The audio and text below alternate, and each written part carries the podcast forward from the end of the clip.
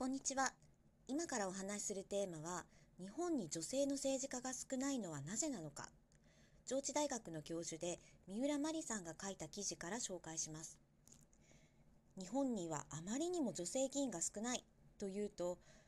それは女性が責任のある立場につきたがらないからでしょとか、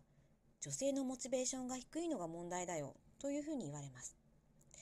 いやいや、男だらけの組織に入りたくないのは当然でしょ？だってもし逆なら、ほとんどのメンバーが女性で、権力を持ってるのも女性ばっかりっていう組織に男の人は入りたいですか？嫌ですよねっていう話です。だから、女性の政治家が少ないのは女性の責任だっていうのは的外れな理由に過ぎません。ただ一方で、実際女性に聞いても、政治は遠い汚い、関わりたくないという人も多いです。現役の女性議員たちがよく言うのは、私は女性のための政策をもっとやりたい。でもそんな風に訴えても選挙の票につながらないんですよね、と。女性は自分たちの問題を解決するために政治を使おうっていう気持ちに慣れてない。そんな風な指摘があるんですね。これはきっとメディアにも原因があるだろうというのは新聞やテレビが政治のことを報道する時って大抵政局の話つまり内閣の支持率とか次の総理大臣とかそういう話ですよね。だから政治といえば男性の権力闘争だみたいなイメージが刷り込まれてしまってるんだろうと。でそれでも私は政治に関わりたいっていう人とかあるいはあのこういう社会問題について声を上げますっていう女性が現れるとすっごく激しいバッシングに遭ってしまう側面があります。例えば SNS で女性の生きづらさについて投稿する。レイプされましたとか育児のワンオペが辛いですとか。そうするとものすごくたくさんの人から誹謗中傷暴言が寄せられてお前が悪いんだろう変な服装してたんだろうとかそれくらいみんなやってんだから我慢しろとか言われるんですね。で発言した人はとても傷つくしもう怖くて心が折れてしまう発言できなくなるっていうところに追い込まれてしまいます。じゃあなぜそんなにも発言する女性は叩かれてしまうのか。その理由を一言で言うとミソジニー。ミソジニって聞いたことありますか？ミソジニー。カタカナで。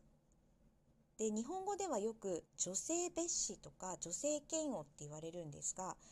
もっと分かりやすいのは女性処罰。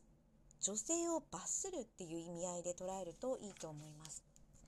つまり現実的に今の日本社会って男性中心で男性が優位に立っているんですが女性がその価値観をひっくり返すようなことを言い出す。つまりまあ、男性が持っている特権既得権を脅かそうとするような、えー、女性には罰を与えなきゃいけないと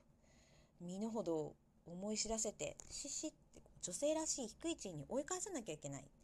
そういうのがミソジニーという価値観なんですね。で困ったことにこの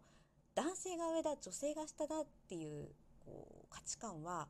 知らず知らずのうちにこう社会の隅々までを覆っているので男性だけじゃない女性もそういう価値観を刷り込まれていることが多いんですね。例えば男性と同じように高いポジションについてたくさん稼いでる女性を見た時にあの人って社長にこびて今の地位を手に入れたんじゃないの？とか反対になんかあの人女性らしくないもんね男みたいだもんね？とか女性でもそんな風に感じてしまうことがあるんですね。えー、さらに政治の場選挙の場でも女性議員へのハラスメントがたくさん報告されています。例えばやたらと手を握られたり体を触られたりしつこくつきまとわれたり夜遅い時間に呼び出されたりやめてくださいって言うともう応援しないぞ誰も紹介しないぞって脅されたり。やっぱり立候補者とか議員って当選しなければ仕事ができないのである意味とても弱い立場にあってハラスメントを我慢してしまう面があるんですね。